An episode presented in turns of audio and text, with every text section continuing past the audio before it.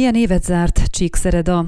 Évértékelő sajtótájékoztatót tartott csütörtökön a Csíkszeredai városvezetés, az eseményen számot adtak a Városháza idei tevékenységéről. Korodi Attila polgármester úgy fogalmazott, hogy mozgalmas és jó évet zárt a városvezetés. Egy év leforgása alatt 52 sajtótájékoztatót tartottak, 120 közleményt adtak ki, és közel ezer bejegyzést tettek közzé a különböző közösségi oldalakon.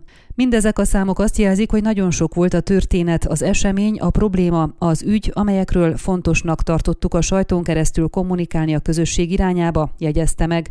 Hozzátette, rengeteg ügyet igyekeztek lezárni, kifejezetten örül annak, hogy végül nem kellett felfüggeszteni a vasúti felüljáró átépítését. Egy másik nagy megvalósításuknak tartja többek között, hogy 300 ezer négyzetméternyi területet, többnyire kövezett utcákat tudtak bevenni a város közvagyonába.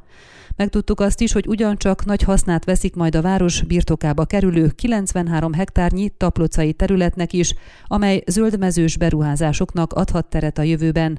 Az előjáró elmondása szerint ez a város gazdasága szempontjából nagy jelentőséggel bír, akár csak a helyneken sörgyár Csíkszeredába tervezett 20 millió eurós befektetése. A város kulturális életét érintve újdonságnak számított idén a nyáron szered a zenei fesztivál, amelyet a tervek szerint jövőben is megszerveznek.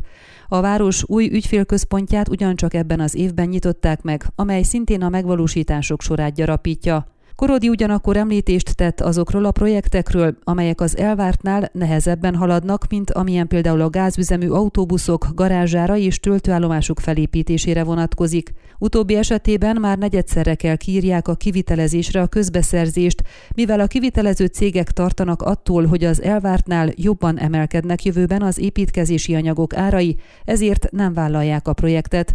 A polgármester úgy véli, hogy a jövő évi költségvetésből kell majd pótolják a plusz kiadásokat, és ez a többi projektjükre is érvényes lesz. Ezzel kapcsolatban elmondta, hogy a működési költségekből megtakarítottak idén 25 millió lejt, amely összeget jövőre átirányítanak beruházásokra.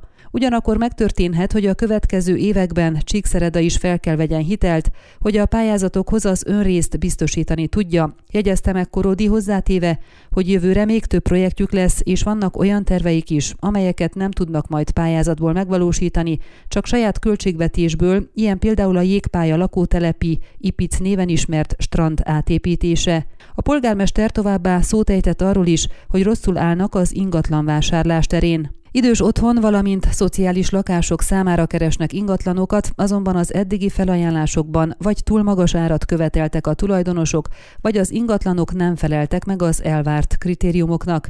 Egy másik megoldásra váró probléma, hogy szükségessé vált a Csíki csobbanó épületének tatarozása, ugyanis az oldalszárnyak szigetelése nem megfelelő, illetve a tetőzete is ázik. A szociális témák kapcsán kiderült, egyik legnagyobb kihívás volt számukra a Somjó utcai romatelep tűzkárosultjai helyzetének megoldása, visszaköltöztetésük konténerlakásokba. A roma közösségek helyzetének ügye nem volt egyszerű, s a jövőben sem lesz az. Rövid távon egy ilyen komplex probléma nem lehet sikertörténet. Mindazt, amit eddig tettünk, most sem csinálnánk másként, fogalmazott a polgármester. Hozzáfűzte, hogy az informális településeket érintő programjaikat továbbra is folytatják a jövőben is. A leggyakrabban említett probléma a sajtó részéről a városi közlekedés és a parkolás problémája volt. Mint elhangzott, Csíkszeredában egy nemrég kiadott felmérés szerint több mint 22 ezer autó van bejegyezve, a parkolók száma pedig véges, lehetetlen lesz annyi parkolóhelyet kialakítani, amennyi autó van a városban. Fontos emiatt a gyalogos közlekedés népszerűsítése, a tömegközlekedés korszerűsítése, bicikli utak kialakítása és a fizetős parkolás bevezetése, utóbbiról konkrét időpontok nem hangzottak el. A Lábbusz program is egyike azon kezdeményezéseknek, amelyel a reggeli csúcsforgalmat szerették volna enyhíteni, azonban nehezen talál önkénteseket a Városháza a gyerekek kíséretére az iskolákba. Nehezményezte Sógor Enikő alpolgármester, hozzátéve mindenképp kitartanak a program mellett. A közvécé hiánya is szóba került. Erre a felvetésre Korodi elmondta, amellett, hogy a Gál Sándor tér felújítása magába foglalja egy közvécé kialakítását, Utcai butorzatként is vásárolna a város egy teljesen automatizált közvécét, azt azonban tudni kell, hogy egy ilyen berendezés legalább 50 ezer euróba kerül.